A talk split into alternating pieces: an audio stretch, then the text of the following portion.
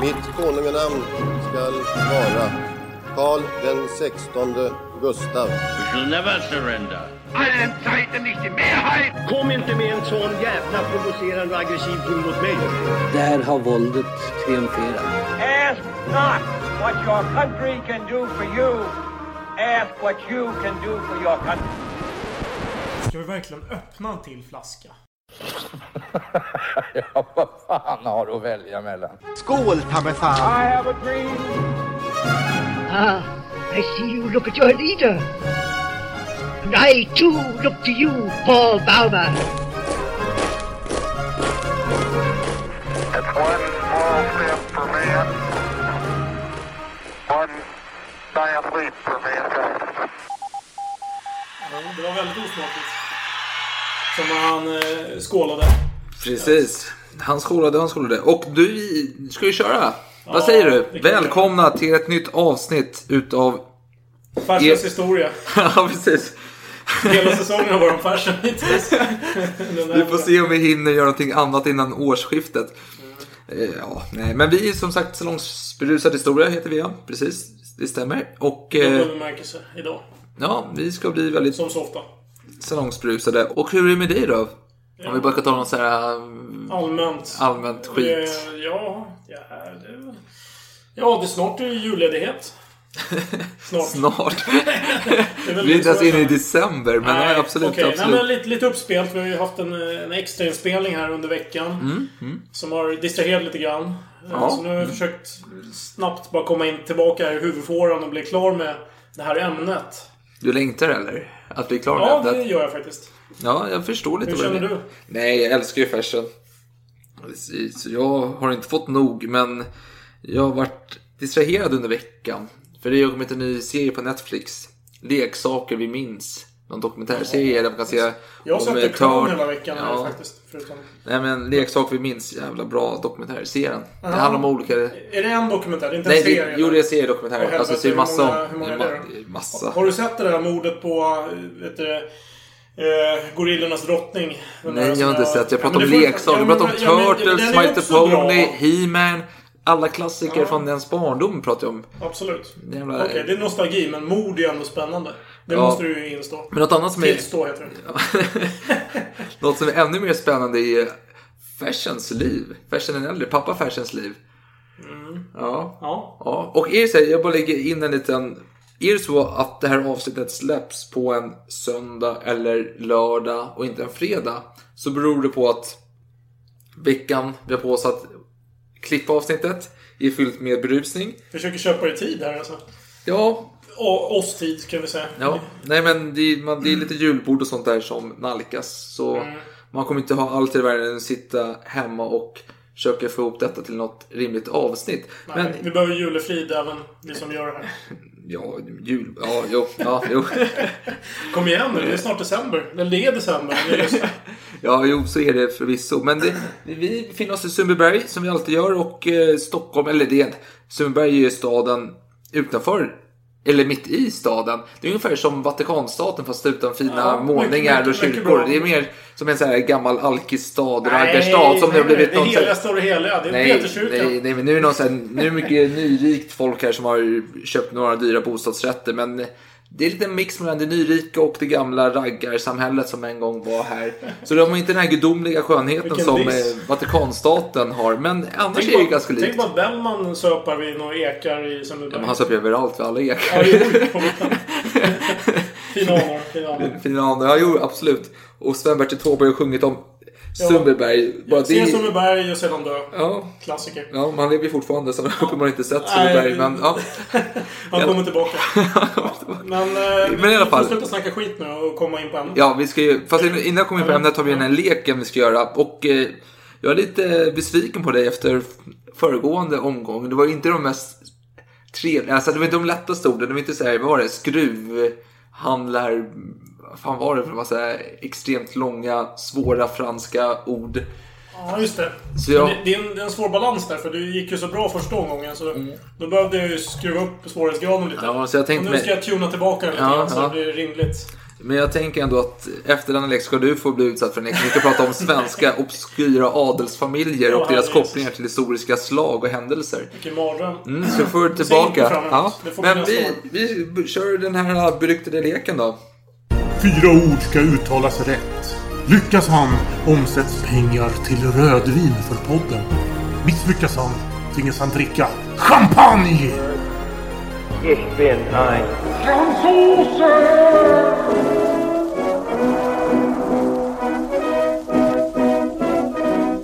Grejen är jag har alltid haft bilden utav att franska talas bäst berusad. För det är lättare att tala franska berusad. Det är mycket tungvrickningar och man är lite mer avslappnad eh, överlag när man är lite smått salongsberusad. Men jag har kommit fram till att det är en jävligt tunn gräns här mellan att vara salongsberusad och berusad. Och så fort man överstiger den här berusningsgräns så är det en omöjlighet att prata franska när man är berusad. Detta segment kommer i början av avsnittet, men vi spelar in det i slutet. När vi har överskridit denna berusade gräns. När du har överskridit. Jag för egen del Ja, uttalar men mig du, inte. du pratade så jävla mycket i början av avsnittet. Eh, Det var ju någonting 20 plus minuter om Ryssland. Så jag hann ju berusa mig ganska mycket under den tiden.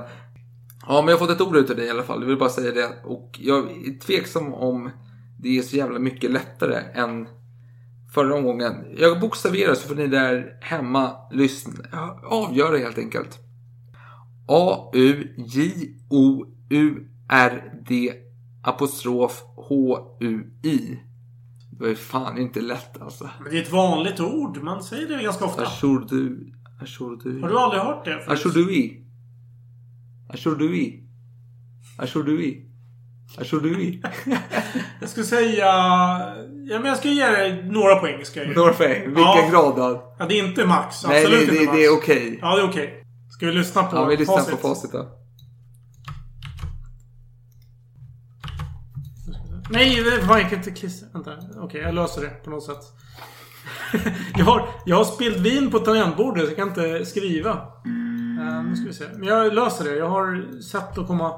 Fast jag kan inte trycka enter. Hur fan ska jag göra nu? Aj, aj, aj!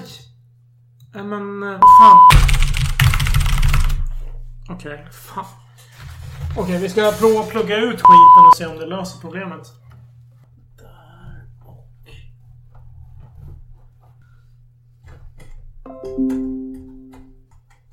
fan hittar jag? Jag ska inte säga som Gustav III, hur fan hittar jag hålet? Så det är fan nära här alltså. Jag kommer igen. Jag vet inte om jag satte rätt här. Okej, vi ska se. Nej. Okej, men... Eh, Vill du se på mobilen då? vi klistrar in det där.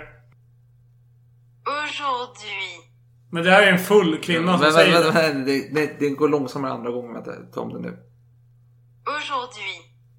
Hon är jävligt nöjd hon som säger det. Men absolut, det är ju full pott. Det är full pott. Ja, ja, visst. Jag får full pott alltså? Nej, hon får full pott. Du får... Nej, du får inte full pott. Jag sa Nej, det. men det var jättedåligt. Jag sa ju Ajourdui. Nej, men det var okej. Du fick poäng för det. Men Men du det... sa ju Ajourdui. Ja, men kom igen. Jag okej. ska ha full pott på den där. Ja. Nu, nu vill inte jag tjafsa med någon som är fulla här. Ajourdui. Så jag ska bara ligga lågt. Men okej, vi kör nästa ord så länge. Mm. Eh, Vänta, vad betyder Ajourdui? idag. Idag. Framtiden. Jag vill ha innebörden till ordet också. Det kan påverka min... Mm. Okej. Nästa ord här handlar om eh, vår käre Ludvig XIV. Den solkungen. Analfistel eller? Nej, det handlar inte om den episoden i hans liv. Som gjorde många väldigt svettiga under lång tid. Okej, nästa ord då. R-O-I S-O-L-E-I-L. Mm, ett mellanslag där mellan R och resten. Ja, det, är, alltså det betyder Solkungen, det fattar jag också. Men frågan är hur man uttalar det korrekt. Roi Soleil. Soleil. Soleil. Soleil. Vad fan säger man Solkungen? Fan, jag borde skriva ihop det. Jag skrev det som mellanslag på Soleil. Jag gillar hur nervös du är här. Du förstår att det är mycket som hänger på att du gör rätt. Okej, Roi Soleil. Soleil. Soleil. Roi Soleil. Det är full pott. Yes! Um, Okej. Det här är lite längre, så vi får ha lite tålamod här. Jävlar. Vänta, jag måste fixa sak här först. Tredje ordet är följande då. G-E-O-R-G-E-S mellanslag J-A-C-Q-U-E-S mellanslag D-A-N-T-O-N. Och detta är en person som vi har haft ett avsnitt om. Eller han, han har ingått ett avsnitt. Ja, ja, visst. I eh, 12... Nej, sista ord men inga visor är denna person med. Mm. Jag tror jag känner mig ganska självsäker här. Men jag måste bara värma upp strupen för jag är inte inställd på att prata fransyska. Eh, George... Gud. Börjar bra. Georg... George... George... fan, fan, jag kan inte sitta och fastna på första ordet. Jacques Danton kan jag enkelt. Georg Jacques... Fan, alltså jag fastnar här, vänta. Georg Jacques Danton. Danton. Danton kan jag ut enkelt. Danton. Det är korrekt. Visst, det är 100%. Det är 100% Danton. Jag väntar tills du säger att du har- är klar. Jacques Danton. Är du klar? Ja. Jag ger dig halv poäng. Det är inte Det- full poäng. Absolut George- inte full poäng. Vadå full Ja, men jo, det var ju det sämsta uttal jag har hört av just. Nej men alltså, det var, det var inte dåligt, men det var, det var absolut inte bra. Jacques Danton är ju 100%. Danton. Danton. George. Nej, nej, nej. Jo- Nej, Jo- nej. George. Det är fel. Ja, Dåligt. vad säger Det är mycket då? dåligt. Säg då. George! George. Ja. Det, den är svår. George Jacques Danton! Dant, Danton tycker jag låter mer rimligt. Georges Jacques Danton. Ja, hon är, alltså, hon är väldigt... Alltså jag gillar ju hennes känsla i när hon uttalar det. Men hon är full när hon säger det. Det var min känsla. George da, Jacques. Exakt. Vänta, bara förklara detta så var en eh, i jakobinska skräckväldet. Just det, han var väldigt vältalig. Ja. Han var ju en huvudkonkurrenten till den hemska Robespierre. Robespierre. Eh, nej, men vad ska man säga med honom? Han var väldigt vältalig. Han var en retoriker av rang. Och vill ni lyssna mer? Pondus. Men vi har ett avsnitt Ja, där han ja, deltar. ja, ja, visst. Sista ord men inga visor. Lyssna på det avsnittet så får ni höra mer om Jacques Danton. Danton? Vad fan? äh! Okej, Jävla okej, men nu- franska hatet jävla skitspråk. Oj, det var hårdord. Men vi har ett, ett ord till här. Eh, och det är en slags eh, korv faktiskt. Som eh, ironiskt nog, i franska Främlingslegionen, de har en låt. eller marsch, eller vad fan man ska säga. Som heter, som är namngiven, eh, namngiven efter det här. B-O-U-D-I-N. Jag tänkte på Baden. Men alltså om man tänker Baden, det är B-A-D-I-N. Baden. Mm. Då borde det här är B-O-U-D-I-N. Det borde slutet vara samma sak. Dan. Så Boden.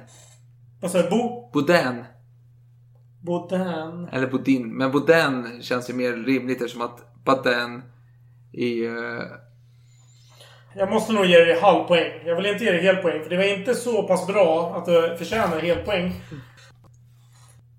Pronouncenames.com. Boudin. Det är så det låter. Jag sa, jag sa Boden. Ja, ett halvt. Ja, men- halv, alltså, jag tycker det är helt klart godkänt.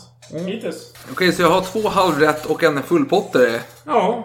Och, ingen, Och en... Men du fick en, ingen underkänd väl? Nej, jag har tre godkända. Tre godkända har du och en eh, full godkänd. Ja. Det är bra. Det är, Det är bra, bra. trend här. Jag går vidare med rak rygg.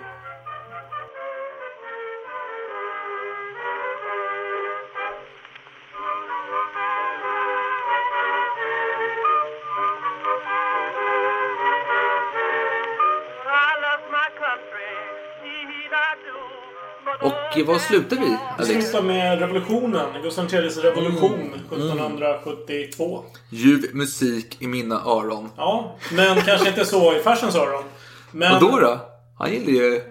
Han var ju full utav beundran till denna... Ja, han, han var mest han lade svansen mellan benen och, och flydde när... Vadå flydde? Han passade på att besöka sina gods. Han var på väg att bli arresterad till exempel. Ja, man blev ju inte det. Nej, Nej. Okej, men i alla fall. I efterdyningen av en sån revolution då måste Ja. det ju till en ny regeringsform. För det var ju kanske slutmålet här. Mm. Faktiskt. Och fram till 1772 då var det en annan regeringsform. Mm. Som innebar att den verkställande makten låg hos eh, delat mellan kungen och riksrådet. Ja. Eh, Men den nya regeringsformen innebär att kungen har eh, ensam verkställande makt. Ja. Men ständerna har ju fortfarande då rätt att eh, stifta lagar som kungen måste förhålla sig till. Ja, jo, jo, jo. Och då finns det en paragraf i den här regeringsformen som säger så här. Tå konung främling är, rese ej ur rike sino, utan riksens ständers vetskap och samtycke, men är han svensk och infödd, meddele tå allenast sin föresats till riksens råd och inhämte på sätt som föreskrivet står och den sjätte paragrafen förmår deras råd och tankar. Och vad det här innebär är att om du är svenskfödd då får du resa fritt. Liksom. Du kan åka till Mallorca mm, utan att behöva meddela någon. Men däremot, är du utländskt född, då behöver du fråga eh, rådet egentligen. Ja. Eh, om tillåtelse. Ja. Och, då, hade jag, då tänkte jag så här att jag var väldigt klok här bara. Jo men eh, regeringsformen ändras ju nästa gång 1809. Och då tänker jag bara, jo men det är Bernadotte och, och det där. Det är kanske därför, för han är utländsk född. Så, och det är klart att han vill ändra på den här paragrafen. Ja. Men faktum är att han kommer faktiskt året efter. Ja. Så det här var ju innan, men då kanske man redan då hade bestämt sig för en utländsk kronprins. Kan det vara så? När Karl XIII började ratta riket. Ja, ja, men, ja, men herre Jesus, du har ju den danska kronprinsen. ah, chauffören. August. Han som eh, föll av sadeln där. Ja. Och eh, förgiftad av eh, Engelström. Nej, nej. Jag blandar ihop. Ja, men ryktet var ju att det var Fersen som hade förgiftat honom och därför Fersen blev... Ja, ja, ja. Räv, räven. Ja, räven. Det är därför han blev av... Vad fan tänker jag på Engelström? Det var han, han förgiftade ju Taube. Taube var det. 1799. Jag tror vi tar om det där. För det Nej, det gör vi verkligen inte. Nej, det gör vi inte. Det där är kvar. Det Ja, men där hur kvar. var det nu med gifter? Det där blir kvar. I love my country, I do.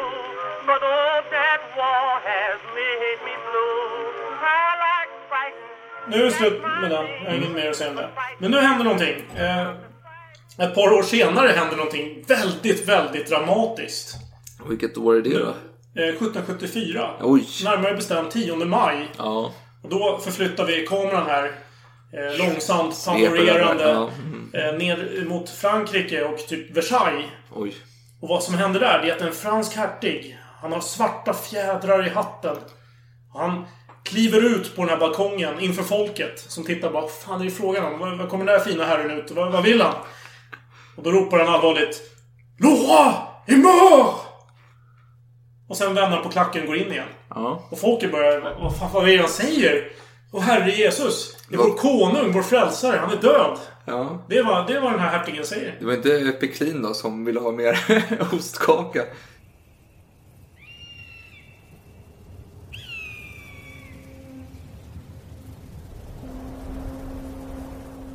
Nej, det, nej han, han, han, ska inte få, han ska inte komma in genom eh, balkongdörren för han är så tjock. Det hade inte funkat. Eh, men i alla fall. Det var Efter små, små balkongdörrar i Ja, slotten. så är det. Versailles. Okej, det var något nytt. absolut. Men i alla fall, pöbeln, de, de håller på och mumlar där ute. Och, sen efter en stund, då kommer det ut en ny, samma herre igen. Ja. Han har helt plötsligt bytt hatt verkar det som. För han har. Mm, nu vita fjädrar i hatten. Och han ropar Vive le roi! Och så gör han det tre gånger. Vad är det som har hänt? Ja. Kan du berätta? Ludvig den 15 har dött. Precis. Och vad är det de hurrar för? Eller vad Den nya konungen, Ludvig den. 16 kommer han. Konungen är död, länge lever konungen. Mm. Det är för att liksom symbolisera att eh, det inte blir något avbrott utan kungamakten finns Ja, ja, alltid den- den- ständigt närvarande. Precis. Ja, Ludvig, den 15 såg ju inte så vacker ut när han avled. Men Ludvig XVI var ju fulare när han tillträdde än när, när Ludvig XV avled. Det tviv- det tvivlar jag verkligen. Jag går ju på den här avbildningen som man eh, använde sen när kungaparet flydde från fyllerierna. Eller hur? Det var Ja. väl ingen vacker gestalt? Ja, men, jag, jag dömer inte folks yttre på så sätt som du verkar Men göra. du gjorde ju det nu. Nej, jag sa att han var inte så... Ja, okej, det gjorde jag. Ja, men okej, vi säger så här. Det yttre är subjektivt. Mm. Det ligger i betraktarens ögon. Eller ög... Ja, man har ju två ögon såklart. Ja. Ögon vad som är vackert och vad som är Och fult och våra vad som är ögon, obehagligt. våra ögon var inte närvarande då, så vi... Nej, men enligt rykten var ju XV väldigt... Han var ju, hade mycket så här... Vet du? Han var mycket ut... Alltså... Han hade hudproblem. Nej, han, han hade ju smittkoppor. Jaha, smittkoppor. Ja. Tack. Det har jag aldrig hört faktiskt. Ja. Spännande. Mm. Men han var ju ändå ansedd som ganska vacker. I alla fall kanske i sin ungdom. Ja, jo men han låg där. Alltså, det är väl ingen som känner sig jättevacker när du har fullt med eh, Jaha, här du menar bara på slutet där? Bölder på slutet. Jag trodde du menade att han alltid hade bölder. Nej, det var ju vid hans... Ah, Som hans eh, farfars far. Den gode solkungen. Han är ju röverbulor. Ja, precis. Och eh, den som skulle operera den här röv... Eh, ska se, vad heter det då? Analfist eller vad ja. heter det? Han hade ju då... Det var ju en barberare för det första. Och han Ja. hade ju fått öva på en massa stackars eh, försökskaniner. Innan. I typ ett halvår faktiskt innan. En massa som han samlade in från hela riket och slaktade. Ja. Innan han vågade gå på kungen. För att misslyckas han med kungen, då vet vi alla hur det går. Men han lyckades i alla fall. Men han avslutade sin karriär som barberare efter den operationen. Ja, ja. Fick någon adelstitel och sådär. Han gick inte tillbaka. Eller han blev inte specialist på analfistlar. Nej, Fast han hade ju uppenbarligen blivit specialist på just den operationen. För han har gjort den hur många gånger som helst innan. Det kanske inte var hans kall i livet om vi säger så. Nej. Men okej, vad vill du komma med detta då? Vad som hände i Frankrike? Vad är det, vad är det för Det var bara en stor händelse. Det har fashion Men, Okej, så du bara namedroppar en händelse som inte ens fashion kommenterar eller har någon åsikt kring? Det är precis vad jag gjorde. Oj, oj, oj. Herre Jesus. Det här avsnittet börjar bra, eller hur? Ja. Tyvärr kommer det fortsätta i den här, det här spåret. Ehm, Jag tänkte fortsätta faktiskt med vad som händer den sommaren. Ja. Har du någonting Nej, jag, att säga innan? nej jag, jag håller käft. Ja, för då vill jag säga så här att Gustav III han är ny kung i riket. Ja. Och eh, han, eh, direkt när han tillträder, då börjar han fundera kring den politiska situationen i Europa. Han måste ju förhålla sig till de furstarna. Han har ju rest runt. Han är ju världsvan, det är han absolut. Ja. Men Ryssland, de är alltid lite... De är ju en gammal arvsfiende. Man måste ju känna på det landet. eh, kan man säga. Och han har ju en kusin som sitter på tronen. Eh, Katarina andra av Ryssland. Och han har ju planerat väldigt tidigt att resa dit. Mm. Ja, ja. Och den här resan skulle då bli av nu, 1774. Men! Nej, nu fick Frankrike nys om det här. Så de utropar veto via diplomatiska påtryckningar. Men Gustav III, han... eh, Ja... Han eh, klipper sina naglar och Ja. filar eh, Vad gör, någonting. vad gör en monark egentligen på dagarna? Ja, har du några spekulationer runt det? Nej, inte just nu. Jag hoppar fram. Jag väntar Jag, lite. jag tänker så här, han har ju lite hovetikett från Ludvig den XIV. Just det här Löfven, att man har en eh, etikett från och med att man går upp på morgonen. Han efterliknar ju lite det där. Jag tror inte att det är lika strikt. Ja, fast... Tror du det? Kungen, För då har han ingen tid alls faktiskt. Nej, men kungen... Han, han går ju all in på det där. All right. Men, eh, Men, han får ju inte eh, resa tiden- då alltså? Tiden går. Nej, han Nej. sitter av tiden. Han funderar bara, oj det... Och så han sitter i fängelsedom liksom. Värdetransportsrån, Gustav. Du får tre år. Nej, men han funderar bara, vad fan var det som gick fel där? Jag tänkte ju åka, så fick jag inte det. Ja, okej. Så funderade han i tre år. Och sen efter tre år då, då blev det... Ja, det tre år, ja. Då hade han en plan här. För nu ska han anordna turnerspel. Det är ju faktiskt inte första gången. Han hade anordnat flera år tidigare. Ja. Men Du är alltså 1777. precis. Mm. Men Då är fashion hemma. Ja, vad normalt brukar hända är att de här turnerspelen brukar vara lite senare. Det brukar vara kring juli-augusti. Ja. Men nu är det tidigare lagt. Ja. Just det här året. Ja. Intressant. Det kan man Och notera. Jag menar fashion är yngre när jag menar fashion var hemma. Inte pappa fashion, utan hans son var ju hemma. Ja, just det. Eftersom Gustav III har tidigare lagt de här turnerspelen. Då har han helt plötsligt inte tid för regeringsärenden. För han har ju fullt upp. Här måste planeras turnerspel för fan. Ja. Och sen beklagar han sig lite också över de här riddarna som ska ställa upp. Att de är lite ointresserade. Eh, För jag Då menar- intresserade. Vilka Nej, då? Men, ja men riddare, alltså adelsmännen som ska hålla på och stångas med varandra. Det gör de väl inte? Jo, för de, normalt sett ska man ju ha såna här schyssta deviser som man har till sina sköldar Ja. på riddarrustningar och grejer. Ja. Men det är många adelsmän som är lata och bara återanvänder det de hade från förra året. Ja, men... Men, och Gustav beklagar sig. Vad fan är det för jävla lata jävla adelsmän? Här jobbar jag häcken av mig. Och ni går inte ens att fixa en schysst jävla devis. Ja, nej. och han, Gustav, han kom på en bra här. Förfädren i åtanke. Det var hans Ja. nya som gällde här för i år. Ja, Så han är modekungen. precis. Nej men, eh, för i... Det här var ju på Adolf Fredriks torg, nuvarande Mariatorget i Stockholm. Det skedde i maj 1777. Och Fersen var ju med i Dream Team. Det vill säga Gustavs lag.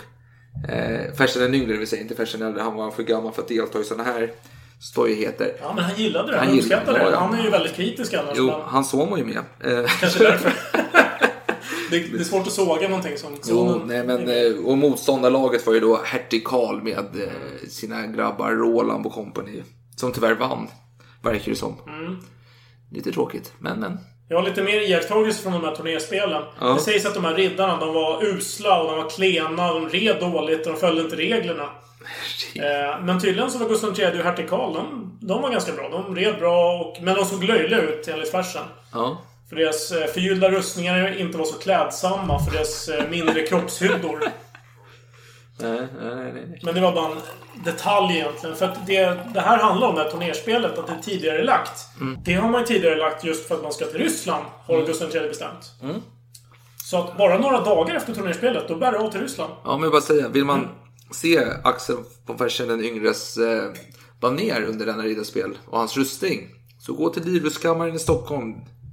Gratis inträde. Just det. Ljusblå baner med en guldfisk. eh, Ja, flygfisk. flygfisken. Det är som Marie Antoinette använde till Som, sitt som var så ful så att det såg ut som en fågel. som den franska... Ja, de franska konstnärerna misstolkade den helt enkelt. De skulle rita av den där på något sätt. Ja. De trodde att det var en fågel. Men i alla fall, vill ni höra mer om denna historia så har vi ett Instagram-konto där vi har skrivit om denna Mm, händelse. det. Det gjorde vi. Så det är bara att scrolla in där, salongsberusad historia, gå tillbaka i tiden, så hittar ni det. Scrolla några minuter. Ja, ja nej, så mycket vi inte släppt där. Ja, fortsätt. Ryssland, vad Nu är det händer? dags att börja åka till Ryssland. Och eh, vad Gustav vill få ut av det här. Det är möjligen så att han är intresserad av eh, bara vara social helt enkelt. Det vet man aldrig med Gustav. Han var en nyfiken man. Han ville ständigt göra nya saker. Han var väldigt berest också. Ja, Många första jäser ju bara på sin eh, tron liksom. Men Gustav, han åker runt hela Europa. Han är, har ju sin Frankrike-resa tidigare. Ja, fast ja, det är väl en sanning med modifikation. Eh, när Frankrike-resan satt ju långt inne. Och hans senare resor sitter ju också väldigt långt inne. Vi återkommer till dem sen, men visst, han har ju rest, men det är inte så att det varit en självklarhet att han har rest. Att han kom till Frankrike, det var ju för att revolutionsförsök, att fransmännen var trötta på hattarna. Han kanske gillar att resa också. Han, han älskar ju att resa, men han är ju kung De för drar- fel rike om vi säger så. Alla drar tyglarna. Och faktum är att på den här tiden så är det väldigt kostsamt att resa. För det räcker ju inte med att bara att du ska ha ett ekipage och sådär. Det är ju inte det som kostar pengar. Utan det är ju alla de här mutorna. Eller gåvorna. Som man sen ska ge till de utländska furstarna. Ja, ja. Det är en enorm kostnad faktiskt. Ja, ja. Och det kommer vi in på lite nu. Eh, Mm. Så här är det. När han passerar gränsen till Ryssland. Då halade man den kungliga tretungade fanan. Och ersatte den med en vanlig svensk örlogsflagga. Oj. Och hur kommer det sig? Det är för att kungen, han vill gå inkognito. Ja, såklart han vill. Han vill vara greven av Gotland. Ja. Så han tar av sig alla sina ordenstecken. Ja. Och eh, Schäffer berättar, alltså Schäffer är hans gode vän och riksråd. Han är ju även konkurrent till Fersen. Ja, för tillfället gode vän. Ja, absolut. Och eh, medlem i Hattpartiet. Ja. Och eh, då sa han så här. Han skriver då i sin eh, dagbok, för han för en dagbok över den här resan. Eh, Gustav skulle också göra det faktiskt, men han, han la ner den dagboken efter första dagen. så Schäffer berättar så här. Jag frågade honom om kungen haft en behaglig natt. Och herr greven svarade mig att kungen hade sovit utomordentligt gott. ja. Så, Skön humor. Okej, så kungen eh, talar om sig själv i tredje person. Exakt. Ja. Kungen bara, nej men han, han har sovit gott. Liksom. Fantastiskt, fantastiskt. Fantastiskt. Humorkungen. Ja, nu kommer de in på ryskt vatten då. För att de har, det här blir ju förseningar. För man måste ju, vid den här tiden så är det ju vindar som blåser. Det måste man förhålla sig till när man eh, åker över Östersjön. Jag fyller på ditt glas. Ja, tack så mycket. Inne på ryskt vatten, då mötte de en del fiskare. Och det här var ju fiskare på 1700-talet, det var inte fiskare på 1900-talet som är okammade och jävliga. Sköna grekiskt eh, håriga bystar som så här uppknäppt Nej. skjorta och... Så Gustav, han vågar till och med bjuda över dem faktiskt. Han vågar. Ja. Och när greven av Gotland, alltså det vill säga kungen, för... Det var dumt. när, när, när Gustav III för... Vad fan ska jag säga Gustav eller greven av Gotland? Det spelar ingen roll. Okej. Alla förstår. Ja. När han föreslog kejsarinnans skål. Vänta, vem är han? Schäfer eller Gustav eller... Ja, det är greven av Gotland eller kungen av Sverige. Beroende på vem man frågar. Men han, han skulle då föreslå de här ryska fiskarna att eh, nu ska vi skåla för kejsarinnan. Ja. Då valde fiskarna att säga Nej, men vi vill hellre dricka till kungen av Sveriges ära. Och han, eh, han noterade tillfredsställt det i sin dagbok, alltså Gustav III. Då återupptog han skrivandet alltså. Ja, nej, men det var innan han hade kommit till Ryssland. Så att just nu skrev han det för fullt. Man skrev på första dagen. Ja, men nu är han på båten fortfarande. Ja men det tar inte en... Fan, alltså de var ju försenade. Så snabbt går det inte en... Nej, nej, men det nu har han kommit in på ryskt vatten. Ja, men det- Han lägger ner dagboken när han har kommit till land liksom. Okej, så under sjöpassagen då Ja, skriver då han? skriver han. Då Ja, han skriver- har ju okej. inget bättre för sig. Nej. Herregud. Han sover länge också på morgonen. Jag nämnde i förra avsnittet. Jag har inga anteckningar runt det, men det vill minnas att det var Mm. sent.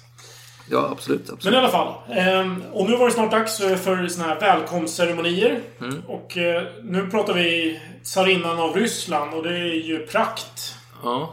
Eh, Så man har planerat här en eskort av 2500 ädlingar och 257 skottssalut. Oj, oj. Men det hade Gustav bara, nej, nej, nej, herregud, jag är bara en greve av. En simpel greve. Ja, men problemet är att när man tillåter det, då måste man ju kontra med någonting också prakt, alltså praktfullt. Ja. Det, det är det, det är ett spel här. Ja, Så att jo, det, det är inte bara att njuta, utan det är fan, okej. Åh helvete vad bra det här var, nu måste jag toppa det. För annars framstår jag som en eh, Ja. fattig... Vad heter det? Fattig råtta? Fattig... Fattig bonddräng. Precis. Bra. Är det Astrid Lindgren? Ja. Man kommer till Ryssland och eh, det visar sig att Katarina II av Ryssland, hon är visserligen kusin till Gustav III, men hon gillar ju inte honom. Hon hade olika tillmälen som hon använde i brev till förtrogna då. För det här är öppet så var hon ju väldigt älskvärd, såklart. Ja, ja, som man bör. Men hon kallar honom för Sir John Falstaff och det är ju en karaktär i eh, Shakespeare, Shakespeare. ja, och han är ju lite av en nidbild. Han är så här, han, han är glad i hatten, men han är fet och han är feg Men och jovial, skrytsam. ja, men jovialisk fe, feg herre. Ja, också. feg, men han är också fet. Men har, men har inte han en, eh, eventuellt en verklig förgrundsfigur? Eller är jag helt fel ute? Det kan stämma. Jag har för mig att det var någon under Jeanne någon britt som eh, överlevde och Ja. blev tillfångatagen. Men, men han, alltså karaktären som Shakespeare Ja. kom på eh, används väl även Han eh, återanvänds eh, flera utav andra... Ja, men, och han inte bara Shakespeare utan Nej, han- Verdi och alla så här operor och skit. Absolut, han är ju bara en nidbild helt Ja. Eh, och kallar honom den, på franska då, den svenska hjälten. Och eh, kusin Haga. Eh, strumprocken. vad nu det betyder. Eh, alltså, men, eh, och jag, men, Don Gustav. jag misstänker ändå att det är väl lite ironiskt menat det här. Absolut ironiskt menat. Eh, att han ser sig själv som någon storhet. Men hon tycker att han är lite av en sprätt. För han, Ja. har, han gör ju väsen av sig. Han har ju den där svenska dräkten, men den kom ju för sig året efter va? 77, 8 är det inte det? Ja, jo, ja, 77 kom väl dräkten på... Fast den blir officiell 88, 78. Jo, är men det ja, jag vet bara att Fersen nämner den dräkten och att eh, folk klagar på den och, och att det är dyrt. Mm. För... Eh, Dyrt? Det är ja, ju för det som är skrädd, med. jo, men för skräddarna. Alltså, är det det för ska jävla kosta. bullshit? Det Det- är det Fersen finns ju- räknar penning här. Ja, alltså. men grejen är att med den där svenska dräkten som då Gustav III tog fram. Mm. Eh, syftet med den var att man skulle stoppa det här modeinvasionen. Att franska mode som gäller med dyra tyger. Ja, jo, jo. Man ville förhindra det. Det var till och med regler som sa att man fick inte använda för dyrbara tyger. För Nej, den nej, vi skulle, men han hade ju flera modeller. Det var bara... Jaha, ja, okej. för- ja, okej. Det var specialfall för kungen kanske. Precis. Absolut. Med det sagt i alla fall. Eh, fasaden är ju väldigt polerad. Med det sagt var Fersens son, Hans Axel von Fersen, var väldigt snygg i sin dräkt. Han Ja, fick, det, så Marie Antoinette. ja, hon gick igång på när han hade den. När han visade upp den för henne. Hon, hon efterfrågade just den svenska dräkten. Ja, ja, det ser man. Det var eh, 1700-tals erotik på den eh, Ja. tiden. Har du någon kommentar från personell om den här? Nej, nej, alltså. Det är verkligen en sidoanekdot av en sidoanekdot. Ja, nej, nej vi, vi går vidare för Ja, har vi går inte tid för detta tror jag. Alright, vi har absolut inte tid Nej, men eh, vad händer i Ryssland då? Ja, men i Ryssland... Som jag har fått för mig är att Fersen är med här. För han har ju en del att säga. Nej, han är inte med i Ryssland. Ja, Okej, han har ju ändå en del att säga. Han, han har kontakter. Ja. Nej men det som händer är att eh, som sagt Gustav III behöver ju veta vilka han har att göra med. Vilket är väldigt klokt tycker jag. Han vill ju veta vilka första, det är de som bestämmer. Känn din fiende. Han vill känna av dem. Jättesmart. Men är inte Gustav skadad vid det här tillfället? Jo, han har någon skada i armen där. Ja, armen eller vad fan det är. Ja, Ja. Ja, han- Var, var kom det ifrån egentligen? Ja, det, Jag det minns jag faktiskt inte. Men jag vet bara att han håller på att lägga om sitt eh, alltså bandage och det luktar illa och han skäms lite för detta. Ah.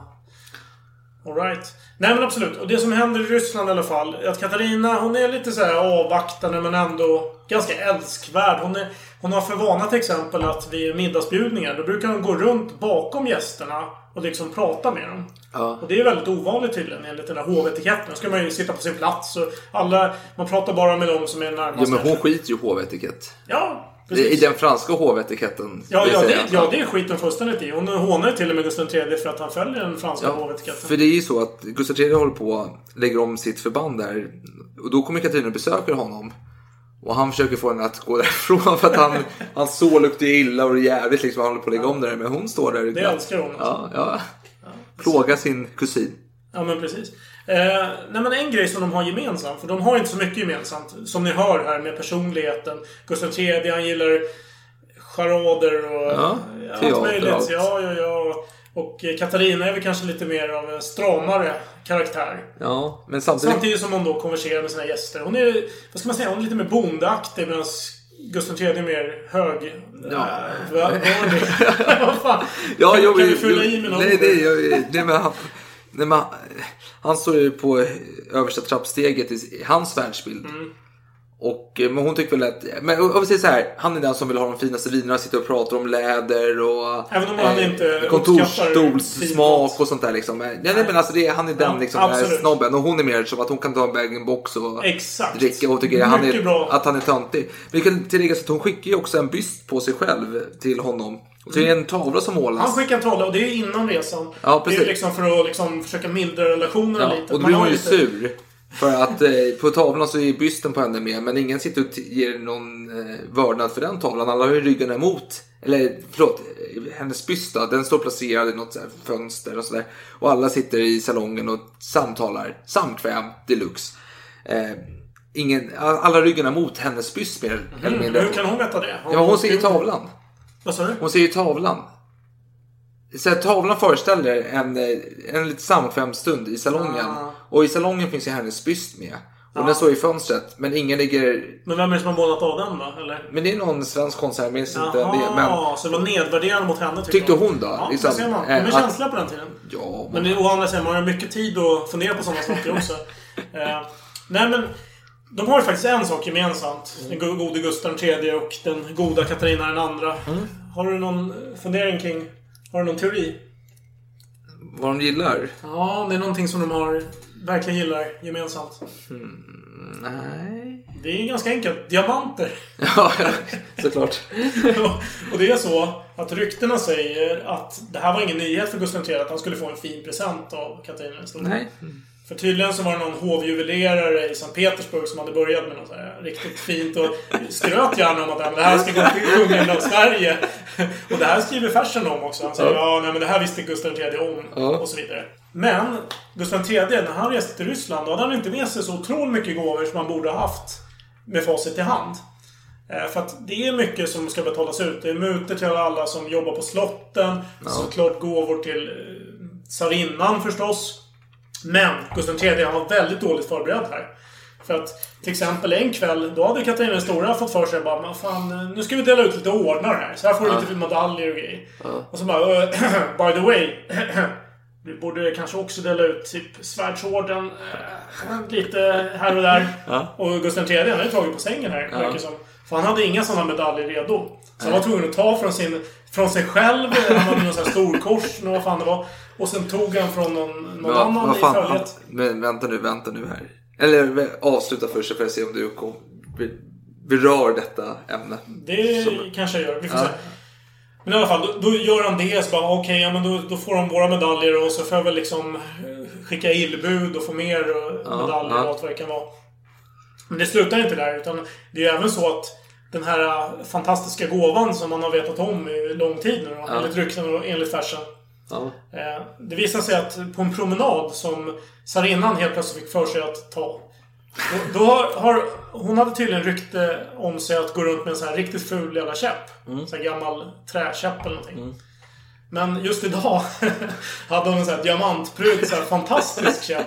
Det var verkligen man glänste om den. Och alla bara wow! Inklusive Gustav III. De bara dreglade över den där Ja, käppen. ja, ja. Och så kommer en av de här ryska grevarna som är i sällskapet bara frågar bara Kan jag få eh, känna på den? Och då säger eh, Katarina stora Nej, du är för smutsig om händerna. Men eh, greven av Gotland kan ju få känna på den.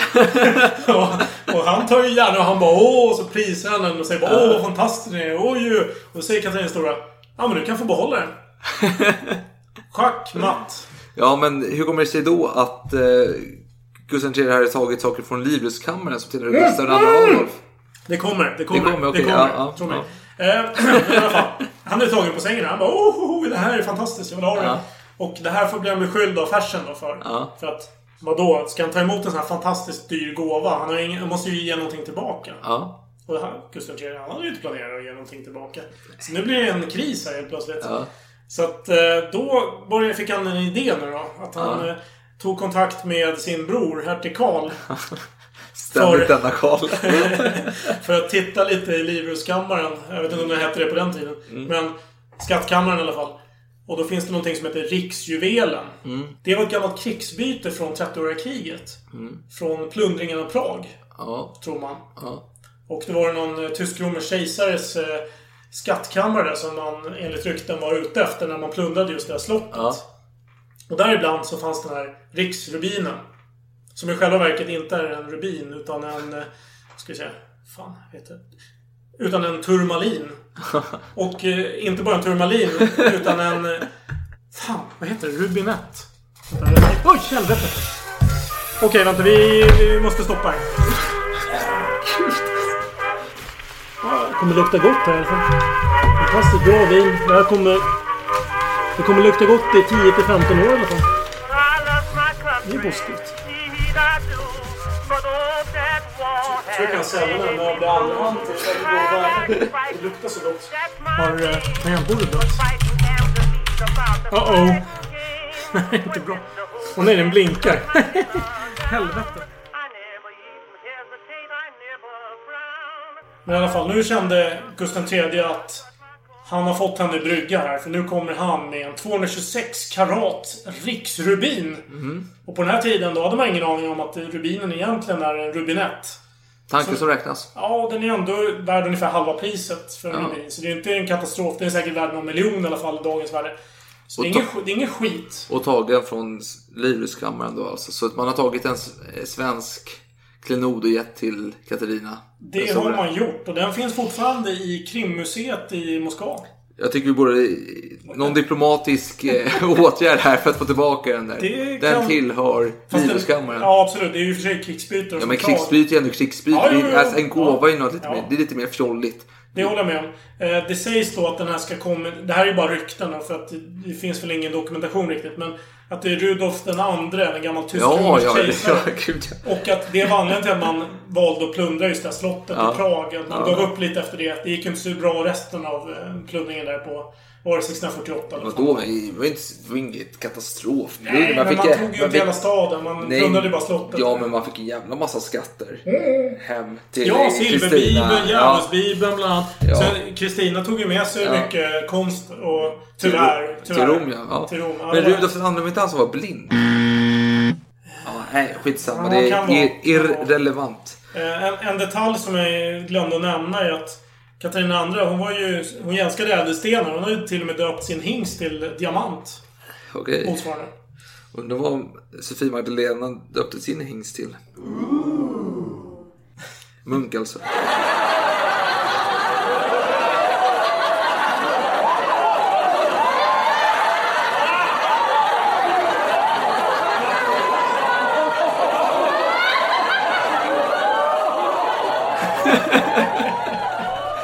Mer om det senare. Okej, men i alla fall med en... Det, det med... Ah, vänta. Angående den här käppen som han fick så har jag ett citat av farsan den äldre. Mm. Konungens stora svaghet för diamanter tillät honom ejer avstå från emottagandet av en gåva utav denna beskaffenhet. Ja. Men jag för mig att det var i just eh, när de möttes då i, eh, Gustav III och Katarina. Mm. Så hade, men för sig för mig att det var i Finland. För det var väl gränsen, Ja, precis. gränslandet. där. precis. Och då, då var det, dels hade Katarina kommit in till Gustav när han var lite olämpligt påklädd på att säga. Men han höll på med det här bandaget i alla fall. Men hon stannade kvar där så gick hon till fönstret och tittade ut. Och så var det så att hon hade ju stängt av gatan från sina undersåtar. De fick inte promenera där. Inga ryska medborgare fick gå där. Så det var bara nyfikna svenskar som gick fram och tillbaka. Så pekade hon på någon eh, lite så här små smutsig man som gick förbi där. Bara, men vad, vem är det där? För hon tänkte så här, du känner väl ditt folk? Du är ju ändå kung utav Sverige. Och kungen tog lite avstånd och tittade ut. Så här, bara, "Ja, det är, han ser vad han ser. Det är en, han är klädd som en borgare. Så han säger bara, nej, det är bara en borgare. Och hon bara, jaha. Ja, men jag, jag pratade med honom igår och han sa att han hette, jag kommer inte ihåg exakt vem det var, men något klassiskt adelsnamn. För det, ja, han hette, han hette Bjelke. Och kungen bara, va? så han springer fram och tittar ut genom fönstret och så bara, fan, det är Bjelke klätt ut sig till en borgare. Så här, och han bara, helvete. Så här. Katarina verkar inte gilla Gustav att han inte bryr sig. Alltså, hon är mer folklig, Ja. kan man säga det? Ja, jo, precis. Så hon bara, men bjuder in honom. Välkommen in. Och han kom in dit så här jätteglad. Han, han har gått där bara för att Mm. titta in på kungen och eh, kejsarinnan. Så han får komma in dit och, så här, och Katarina bjuder in honom att sitta och äta med dem och hela kittet. Och Gustav tycker det här är helt olämpligt. Han ska Mm. inte få sitta vid deras bord. Han är inte klädd korrekt heller för den delen. Det som fascinerar mig lite är att hon låter ju ganska, vad ska man säga, främmande. Lite kanske östländsk i sitt sätt. Men Ja. hon är ju tysk från början. Ja. Vilket är förvånande. Jag tycker att eh, tyskar borde ju om något eh, hålla på etiketten. Alltså vara lite mer stelare än Gustav är. Ja, men Gustav går på den franska etiketten. Den Ja, är stelare än allt annat. Tydligen. Men vet du vad? Ska vi lämna Ja, Ryssland och gå eh, vidare? Ja, eh, precis. Och behöver mer, mer ja, vin vi tror jag. mer vin. Men, jag vill säga någonting mer. Ja. Att Katarina, hon vill hålla kvar Gustav III ett tag till. Och det, det händer mycket saker här. Det är ju det är massa kortspel och eh, lite såna här subtila kommentarer. För du har ambassadörer från Preussen och Danmark där också. Det är fiender till Sverige. Och de, eh, alltså hon antyder ibland bara ja, mina vänner ibland mina fiender. Och, alltså det verkligen sätter så här eh, saker Mind games. Ja, mind games kan man absolut säga. Ja. Och ibland så lä- lämnar hon kanske en dörr öppen. Så att Gustav III ska kunna höra saker som hon pratar med ambassadörer om. Och så vidare. Ja, hon jävlas. Och sen vill hon helt plötsligt bara Ja men du ska fokusera på Vi ska ha någon sån här armada som ska visa upp någon, någon skit. Så. Ja. Det är ju viktigt. Ja. Gustav bara ja, jo, men det låter intressant. Ja, absolut. Men då har han med sig sin chef då som som kollar på finanser och bara helvete vi har ju fan inga jävla pengar här." Och eh, dels så hade man ju bestämt att den här resan ska inte få pågå för evigt. Liksom. Nej, Man måste nej. tillbaka. Så att chefen vill ju få tillbaka Gustav III. Ja. Men det, han, Gustav III lyssnar inte på det. Bara, Vadå tillbaka? Jag har väl ingen bråttom. Men sen när det kommer till det här med pengar. Ja men det finns inga Vi kan inte betala någon mutor. Vi kan inte ge någon mer gåvor. Vi har ingenting att ge. Gustav III bara? Då, då lyssnar Fort tillbaka. Då går han direkt till Katarina och bara Sorry Katarina, jag måste fan dra nu. Ja, nu är det för precis. varje." Så nu är det slut på den resan! Och det blir mer vin. Äntligen! Yes! Äntligen!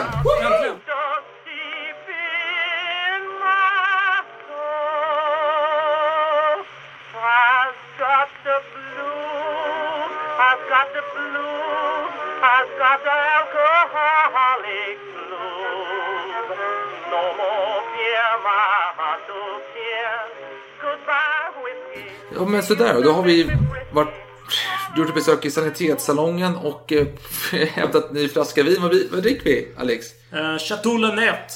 Chateau Neuf du Pape. Precis, 2013. Jag är lite besviken på utbudet i din vinkyl denna vecka. Jag kräver mer än så. Jag har ju bara druckit toppklassviner. Ja, men man vill ha... Relativt sett såklart. Det är inga, det är inga kungliga viner. Men Det är, det, man vill ha större urval. Det här vart... Eh, jag hade ju någon där, men du var väldigt skeptisk till den. ja, men, ja, du sålde in den lite för mycket så det kändes som att det var någon sån här nattvardsvin 79 spänn.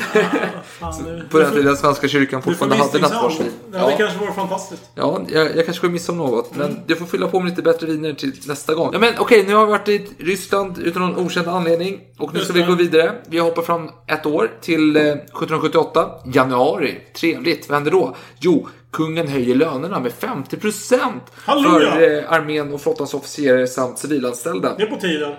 Tjänstemän då. Ja, det är på tiden. Och det har varit... Grejen är att det har ju varit på tal om väldigt länge att detta ska ske. Så ingen nyhet. Men kungen ser till att detta ska ske i samband med att han, eh, han fyller år den 24 januari. Och då har hans eh, fru drottning Sofia Magdalena anordnat en fest. Och då ska detta ske med detta så... Ja, det... Du har lagt till ett foto på Instagram. Okej, gör om det där. Och då är hans fru Sofia Magdalena av Danmark, då, som eh, nu är drottning utav Sverige, anordnat en fest åt honom där folk ska kunna säga grattis till honom och det innebär också att alla de här adelsmännen och officerarna sitter och kysser hans hand och tackar för att de har fått höjd lön med 50 procent. 50 procent! 50 procent Det är höjd ju lön. sjukt. Det är en bra löneökning. Ja. Och eh, vad tycker Fers om löneökningen då? För han får ju också löneökning med 50 procent då, rimligtvis. Ja. Jo, han säger så här då. Får jag gissa? Ja. Positiv. Ja. Hur statens inkomster vore i stånd att bära denna nya utgift på annat sätt än genom ruinerade utvägar och ocker.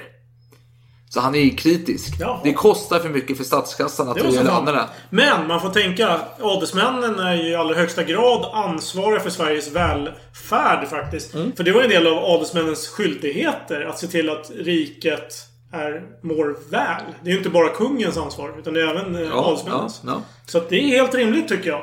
Att han är kri- kritisk. Att han är kri- ja, att han bryr sig. Revisorn, Fersen. Men i alla fall, det är fester, fester, fester och fester. Det är det som eh, Fersen anser att konungen gör väldigt mycket av. Fester. Mm. Och eh, han blir lätt uttråkad konungen. Så hans bror, hertig Karl, försöker muntra upp honom genom att han anordnar en stor fest. Som ska ske den 20 mars 1778. Tanken med den här festligheten är att eh, den ska innehålla fem stycken balletter. Drottningen, alltså Sofie Magdalena, hade hand om den första. Konungen den andra, hertig Karl den tredje och hertig Fredrik Adolf, den andra brodern, den fjärde. Och vem har hand om den femte operan? Eller balletten, förlåt. Det är farsan. Ja, jo, det är en Fersen, Karl Fersen. Vår pappa Fersens bror då, Jaha. som har hand om den. En okänd farsan. Ja, nej, han är inte okänd, han är en I de här partyprisse. sammanhangen. Party- Ska, ska han förtjäna ett avsnitt kanske? Han kanske förtjänar ett avsnitt. Karl Fersen, sa du? Ja, precis. Karl Fersen. Och eh, vi nämner ju honom i avsnittet om Fersen den yngre lite där. Så vill ni höra mer om Fersen? Farbror Fersen. Farbror Fersen. Vill ni höra mer om farbror Fersen så lyssna på de avsnitten. Eh, jag kommer inte ihåg vilket nummer de har, men det är nog eh, 15, 16, 17 någonstans där. Men i alla fall, han har hand om, Karl Fersen har hand om den femte balletten. Och en enkedrottningen då, kungens mamma, Lovisa Ulrika, ska komma dit som en hedersgäst. Och hon ska iklä sig rollen som en utländsk furstinna. Så dessa balletter och sånger och allting ska vara riktade mot henne. Det är lite rollspel för kungligheter här helt enkelt. Hur, hur ser en utländsk furstinna ut då? Ja, det vet jag inte, men hon, har väl, hon pratar väl tyska. Ja, det var, det var inte så exotiskt. Det Nej, liksom, nej. Utländskt för i, i den tidens sammanhang är tysk.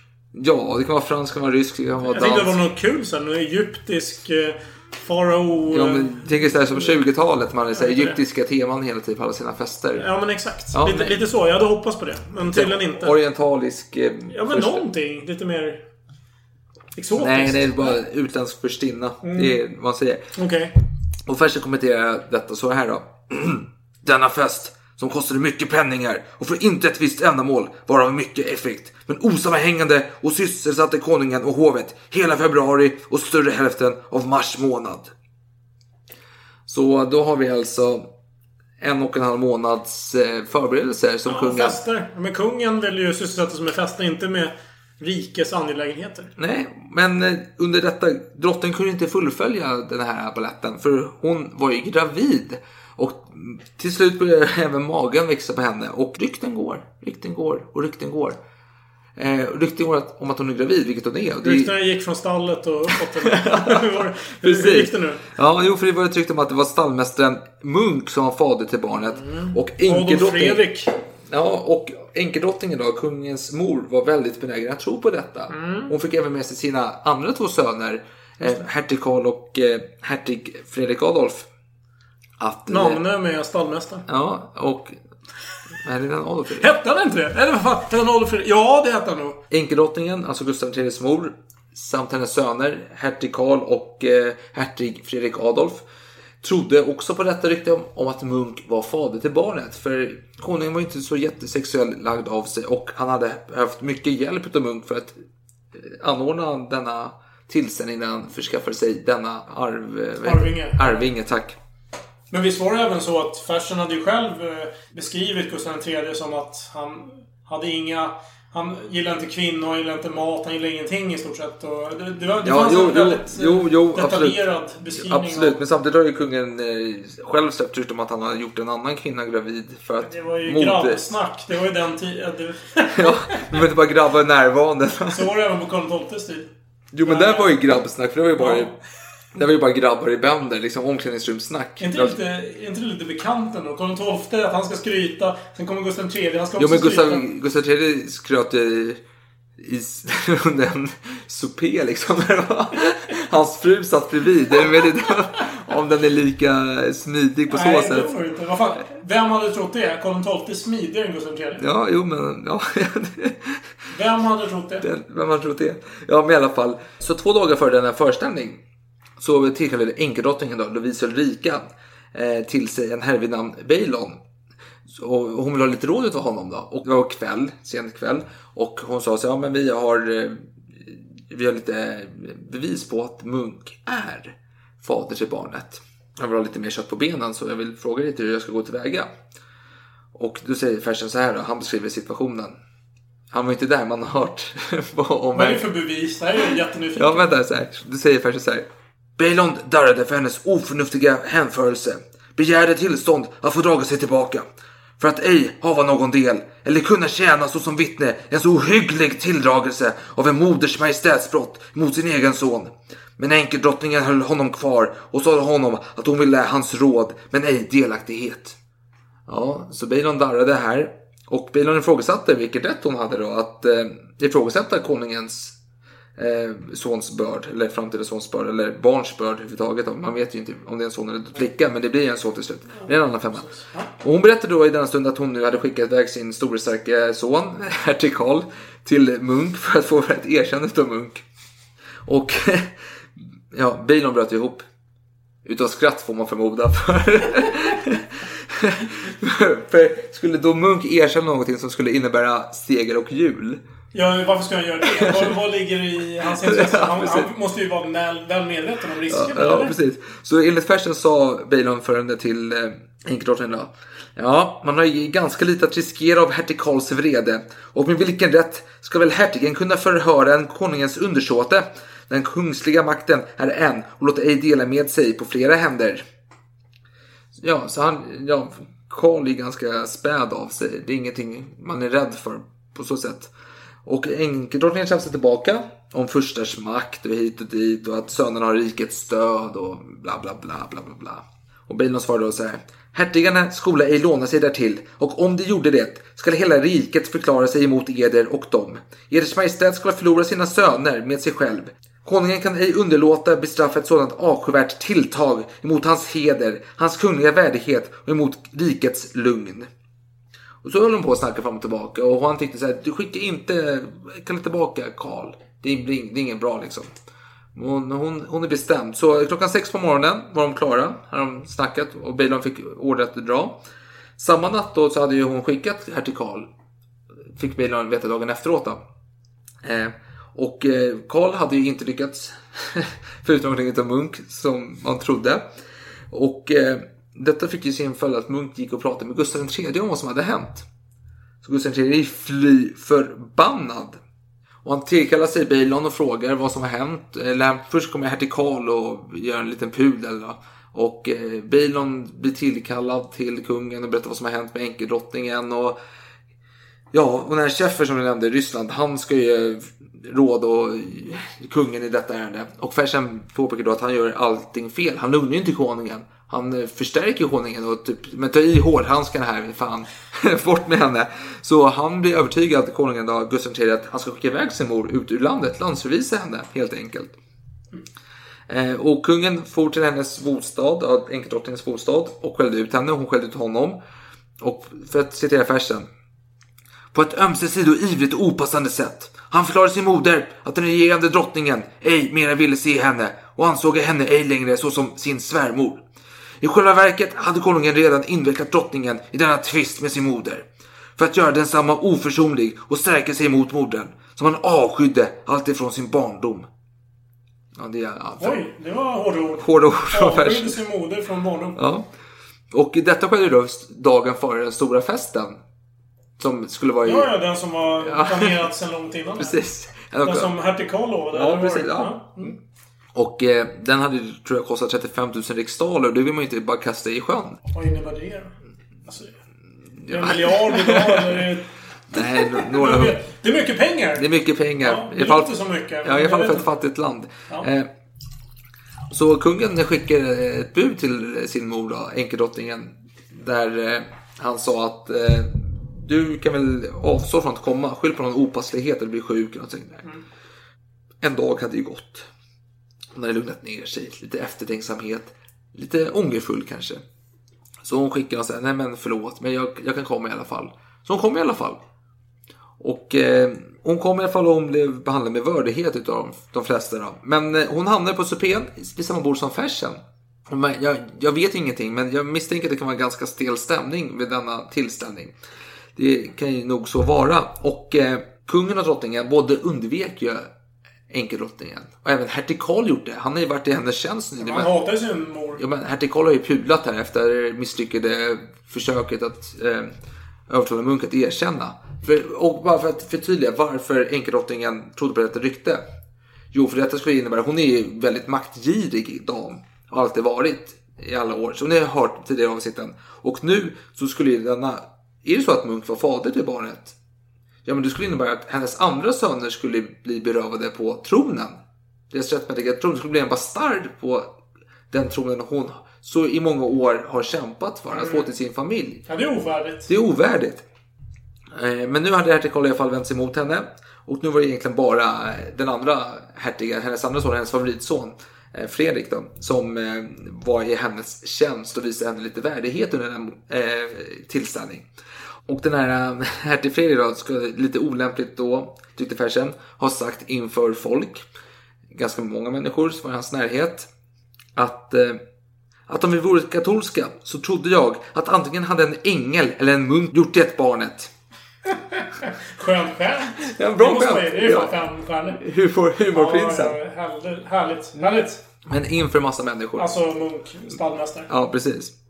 Eh, lite roligt utav, eh, som, vi har faktiskt ett Instagram-inlägg om detta också. Det har vi ja. För den som inte har läst det. Så gå in på Salongsberusad historia på Instagram och följ så får ni höra lite sköna anekdoter. Ja, eller läsa sköna. Ja, läsa precis. Vi, det är Tyvärr, ingen- vi ingen ljudbokstjänst ljudbok. Kanske vi får subsidier, vem vet. Ja, precis. Vi skapar en jävla Patreon-konto så folk kan skramla ihop till någon ljudbok. Eh, nej, skitsamma. Men dagen därpå så blev Fersen kallad till konungen. Och konungen började då förhöra Fersen. Ja, vad sades vid bordet egentligen? Mm, vad sa min mamma till dig? Och Fersen, han spelade så här, ja vad, vadå? Vad har hänt? Det har hänt, bråkar ni? Alltså, Läxförhörare. ja, men, men han är... Han, han, Jaha, så det hade du. Ja, ja, vad var det du lärde dig? när Fersen spelar så här att han är oförstående till vad det skulle kunna handla om. Ja, men är det så att eh, kungen har hört rykten om att det har pratats om en del grejer? Han vill få det bekräftat från... Ja, han vill, han vill veta vad som har hänt där liksom. Mm, kungen svarade då så här, jaha. Hon har då inte talat om sin ohyggliga plan att väpna min egen familj och hela landet emot mig och drottningen. Ja, nåväl, jag skall anförtro eder det. Föreställ eder, hon har formerat en komplott med mina bröder för att anklaga drottningen för adulteri. Hon skyller min gemåls process på min stallmästare Munk.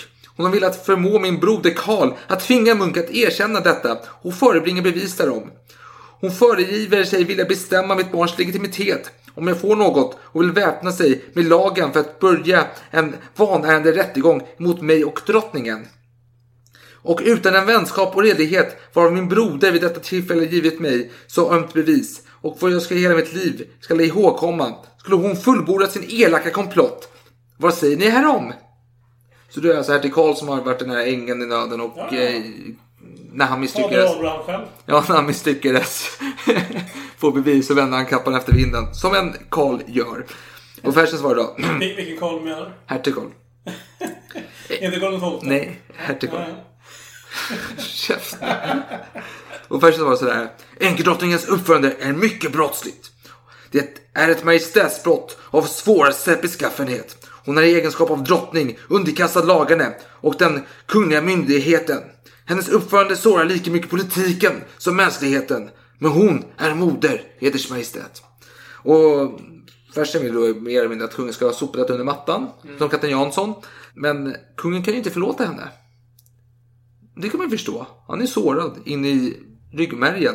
Fersen har ju då en ganska lång harang om det förflutna, om drottningens iver och att hon alltid har förvillat, eller att hennes iver alltid har förvillat hennes hjärta.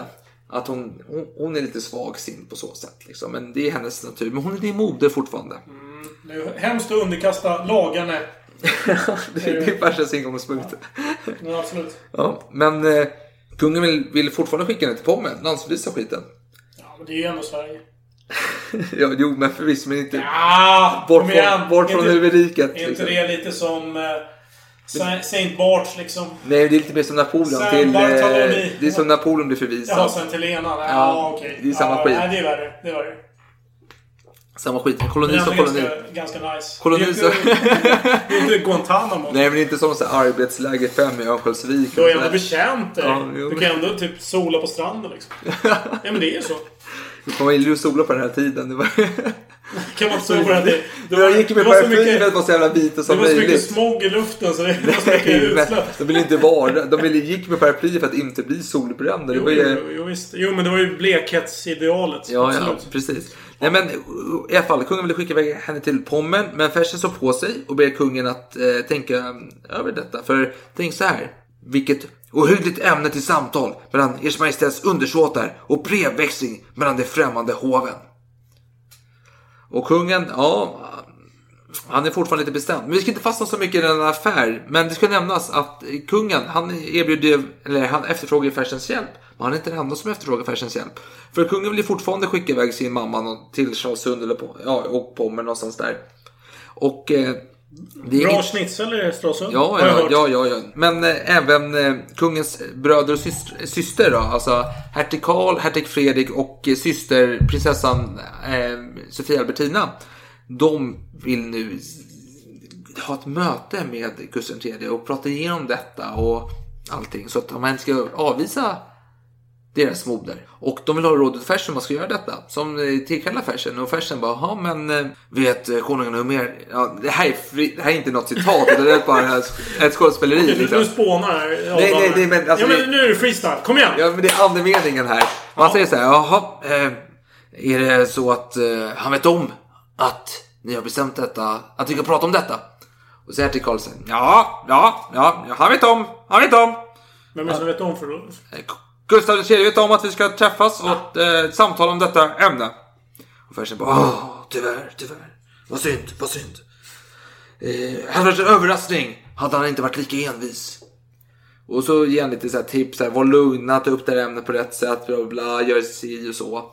Och då sitter de och samtalar. Det går inte jättebra, det gör inte det. Kungen är passiv, han är envis som fan, ska nämnas. Och eh, det gick Men så han jävla... är med i samtal här. Ja men Han Gustav ju- III är mera. För han var ju nyss utanför. Vet han om... Ja, men han vet ju om samtalet. De har ju bestämt möte med Gustav III om att diskutera detta. Ja, och. Fersen klagar på att de har förberett honom på att de ska diskutera detta ämne. Jaha, så han inför samtalet så får han veta att jo, men Gustav III vet om allt det här. Ja. Och sen kommer själva mötet. Precis. Och det är det du pratar om just nu? Precis, Okej, bra. bra förtydligande Alex. Härligt, applåd till dig. Ja, det vet fan. Jag, Tummen jag, upp. jag, Ja, trodde men att du var för full där, men Nej, det jag, tydligen var jag inte Jag det. tror nog att flera lyssnare håller med dig där. Men i alla fall. Eh, och det börjar inte så bra. Hertig eh, Fredrik säger till och med att jag förlåter Eders Majestät att det var så oböjlig vid detta tillfälle. Att jag ursäktar även drottningen som är djupt sårad. Men jag kan aldrig förlåta den som haft en feghet att svärta min moder inför Eders Majestät. Ej heller dem som givit Eders Majestät det råd att jag och henne utom riket och från sin familj. Jag förklarar dem för uslingar och ovärdiga att nalkas Eders Majestät. Denna attack träffade hårt Bertil Karls hjärta. Han blir rasande, han är full av vrede, han ställer sig upp. Han pulserar, det är ådror i hela pannan här på den jävla Karl. Och han säger så här. Är det mig du pratar om? Är det mig du pratar om? Min bror Fredrik. Fritt citat. Man säger så. Det är ändå mycket pondus här. Ja men, ja men han är hertig Karl ändå. Oväntat. Ja han är det. Och hertig Fredrik han är lugn så här.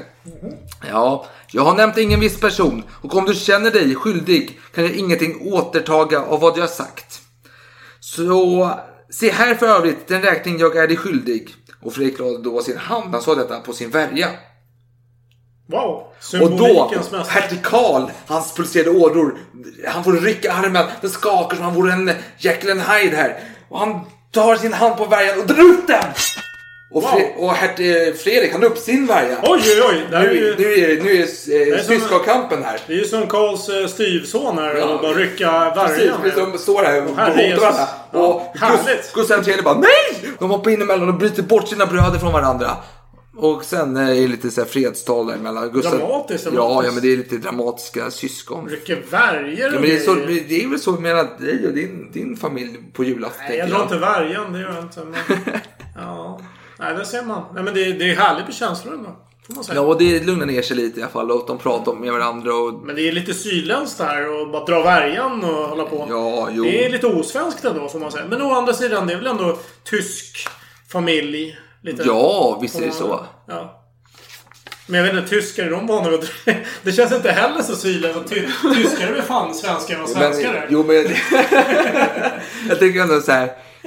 Okej, vi säger så här. Det är, det är franska influenser. Och det är lite hett sydländskt blod. Dra gärna värjan, visa lite känslor. Det är högsta mode. Ja, och ingen först, alla förstår att de inte skulle hugga varandra. Det, Nej, det var olämpligt. symbolik! Symbolik, Jag precis. ska dra min värja! Så bara, Oj, helvete. Han drog sin värja. Vad ska jag göra då? Vad ska jag kontra? Jag drar också min värja. Nej, men absolut. Det är kortspel. Fast på Ja. hög nivå här. Absolut, absolut.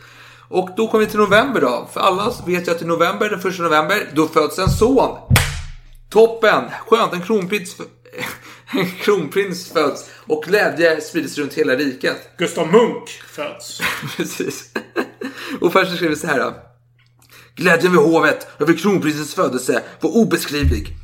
Alla kringrände konungen med komplimenter och handkyssning. Men märkvärdigt var att konungen ut i första glädjerörelse trängde sig genom hela hopen för att uppleta stallmästaren Munk som höll sig avsides, omfamnade honom och utmärkte sin nåd mot honom genom många kyssar och komplimenter varöver hela närvarande koren förundrades. Alltså- Vänta, vänta, vänta. Först skriver fem punkter här. Punkt, punkt, punkt, punkt, punkt.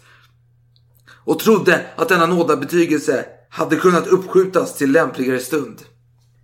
Så det är Fersen med, ja, Jag köper det absolut det farsan säger. För det, med tanke på ryktena så var det väldigt olämpligt. Det får man, och med tanke på att man inte hade något internet eller andra tidsfördriv så borde det finnas lite mer tid att tänka på liksom vad innebär mina handlingar. Jag kan ju... Jag får några extra minuter per dag på vad jag gör. Liksom. Du kan nämna så att det är enda gången i Fersens historiska skrifter som det används fem punkter. Det är... Kan du inte dra en punkt för punkt där? Jag blir nyfiken när du säger så. Nu gör du fem punkter efter varandra. Ja, jaha, ja, ja, nu förstår jag. Jag trodde det var så här en punktlista. Alltså, Nej, nej, punkt ett, nej, det här. nej. Det var det jag trodde. Ja, Okej. det, det är fem punkter efter varandra. Alltså, så här, Ah, det är ju till och med grammatiskt vidrigt. ja, tre är ju korrekt, men han kör fem Det punkter. säger väldigt mycket om hur upprörd den gode farsen var. Precis. Men kungen skickar i alla fall ett brev efter att han har kysst Munk här. Till sin mor. Ett kyligt brev. Och enkeldrottningen då, hans mor. Eh, så fort hon fått reda på att eh, förlossningen hade skett och att hon hade fått ett barnbarn så hade hon eh, tänkt att nu ska jag resa till eh, slottet och uppvakta. Vad var hon innan då? Hon var ju På på sitt... Nej, för helvete. Andra sidan gatan. Nej, nu men ska jag resa på, till Ja. andra sidan gatan! Nej, och men- träffa mitt barnbarn! Hon har ju, ett, hon har ju slottet vid eh, eh, Östermalmstorg. Ja, men vad fan, vad är det här för jävla... Jag ska resa och besöka Jo, men mitt barn. Det är för fan en jävla 10 meter promenad. För Nej, fan, ja, men vad fan. Men hon Ja. tänker att jag ska, hon, har, hon har gåvor till sitt son, någon sån här dyra som- ringar som och sånt där. bör, som. Och, hon, och hennes dotter då, Sofia Albertina, hon avrådde henne. Så här, men Men eh, hennes svärdotter... nej, då, dotter, kungens syster Sofia Albertina. Som Ja, vi men gjorde ett avsnitt om. Ja, ja, ja, ja, ja, ja. okej du pratar om hennes... Okej, nu, nu är jag med. Jag Ja, tror du pratar om Sofia Albertina, alltså... Ja, det är henne jag pratar om. Nej, vänta nu, det blir fel. Du ser dotter till enkeldrottningen. Ja, det är Sofia Albertina. Nej. Kungens syster. Det är kungens... Kungens mamma är, är enkeldrottningen. Ja, hennes dotter är kungens syster som är Sofia men då är, då, Albertina. är de, då är de syskon. Ja, Sofia Albertina. Drottningen, Jo, jo, men- drottningen heter Sofia Magdalena. Jo men nu pratar jag om Sofia Albertina. Eller nej, nu pratar jag om... Nej, vänta nu. Nu pratar jag om... Nej, va? Sofia Magdalena menar jag. Ja, precis. det är henne jag menar. Okej, okej. Det blir ett jättestort missförstånd här. Fortsätt. För Ja, fan, ja. alla heter Sofia här så det går inte. Det är Sofia Albertina som Ja. vi gjorde ett avsnitt om. Mm. För det, Ja, ja, ja. Quedlinburg. Ja, precis. Ja. men alltså, det är inte det det handlar om. Ja, Nej, okej, okej, jag, förstår, jag förstår eh, missförståndet. Jag ser verkligen fram emot när vi kör den här leken. Du ska hålla på med adelsfamiljer. Jag ser verkligen fram emot det. Ja, det blir svårt. Ja, alltså. det- jag, får, jag får förbereda mig. Bättre än vad du har gjort hittills, får jag säga. I alla fall. Eh, hon, hon ger rådet till sin mor, enkeldrottningen, att men res simpelt. Res på, du, du kan åka själv i en vagn till slottet och säga grattis. Men drottningen ska ta på sig hela hovstallen. Alltså hon ska ha stor uppmärksamhet. Hon ska ha eh, men 10-20 man som åker, rider med henne. Det ska vara stor eh, fransk, eh, vad heter det, kor kring det hela då. Men det är inte en lång resa. Eller, nej, förlåt, ceremoniell heter Det är inte en lång resa. Förstår inte vad... Det här är ju skit. Nej men det är regler är regler. Ja, Lovisa men jag- Rika jag ska tycker- fan inte resa som en jävla pöbel. Hon ska resa som en Ja, enkeldrottning. och Hon ska ha en jag. stor ceremoniell kring sig. Jag håller med. Och jag tycker att det är vansinnigt att ens diskutera frågan, för det är så kort resa. Det är en annan sak om du ska resa typ 10 dagar. Och... Med fashion tycker jag Sofia Albertina har rätt här. Ja, Att, men jag tycker också det. att hon ska skita i... Jaha, nej, men jag menar att du ska resa flott och sådär. Nej, nej, nej. Det menar absolut inte Sofia Albertina och inte fashion heller. Hon borde, med tanke på det som har skett, ska hon eh, hålla låg profil. På grund av att det kan vara Munk som är Nej, på grund av att hon har anklagat, för hon har försökt göra ett majestätsbrott mot sin son. Genom att anklaga honom för att... eh, inte vara far till eh, barnet. Ja, ja, okej. Då ska hon, hon hålla käft och visa låg profil och åka dit i vördnad. Vänta nu, får jag, då får jag anta att Fersen håller med enkeldrottningen om att det är Munk som är nej fadern. absolut inte. Absolut inte. Nej. Han tar inte ställning till det. Utan han säger bara att eh, han är pragmatiker. Håll din linje. Det är vad han säger. Han säger skapa inga problem som inte behöver skapas. Men vänta, är det inte mer problem att hålla på och ha en väldigt stram... Nej men vad fan, du, du har ju precis pratat i 25 minuter tiden om att Och- kungen reser som hertigen av Gotland för att inte ha de här Jo, uppmärksamheten. men det här är inrikes. Ja men det är samma skit. Man ska, det, är, det är så här, kommer hon med stor eh, jävla följe. Då Ja. måste man motsvara henne med det. Att Jaha, men henne på så. samma sätt. Ja, ja, Så okej. hon ska hålla låg profil och eh, hålla käften och bara Okej. komma Ja, dit. men jag köper det. men innan hon ska göra som hon gör. Men hon får det här eh, brevet från eh, Gustav den tredje. Mm. Och som är ett jävligt kyligt brev. Mhm. Och då blir hon lite sur. Och skriver Ja, massa brev. Och hon skriver förslag, slänger i elden. Det var inte bra nog. Men till slut skickar hon ett brev till kungen. Och kungen får denna. Och eh, för att citera färsen då. Var konungens biljett retande så var och enkeldrottningens svar nog ovarsamt författat och otydligt ut i denna tvetydiga utlåtelse. Då, skulle, då hade hon skrivit så här då. Du kan prata franska. Chadant co... Chadant voul... Äh, Alex, Alex, kan du läsa detta? Nej, men jag vill inte. Jo, men läs detta på franska för jag kan inte uttala sådana här långa meningar. J'attends que le voile qui couvre vos yeux se déchire. Alltså, jag väntar på att seglet som eh, Slöja, täcker... ja, slöja slöjan skulle jag säga. Som täcker dina ögon rivs sönder. Ja, precis. Faller ner. Ja, varför tvingar du mig läsa det här för? Det är vansinnigt. Ja, men, men det är väl kul att du... Nej, det tycker jag inte. Det är olämpligt. Och det var ju ganska... Du men- vet att jag hånar. Jo men ändå, skit i Mm. våra grejer. Tänk på det som innebörden. Ja. Jag väntar på att du, det- slöja för dina ögon ska falla ner eller de ska driva bort du, dem är, för du, dig. du är blind. Du är blind. Och det, är- detta det, är ska... bra, det är en fin eh, omskrivning för att du är en idiot. Ja, och först skriver så här. Ingen moralitet och en barbarisk styr reger dig konungens biljett. Och den rätta moderliga kärleken och eftertänksamheten saknades i svaret. Väl sammanfattat. Och jag tänkte vi skulle avsluta ett avsnitt nu. För eh, det har gått ganska lång tid. Och Det vi har jag. ett till avsnitt att spela in. Ja. Skål! Au revoir, som man säger. Precis. eh, God... Nej, god jul för tid säger jag. Eh, God andra advent blir det snart när ni lyssnar på detta. Men vi återkommer och fortsätter vår historia om fashion.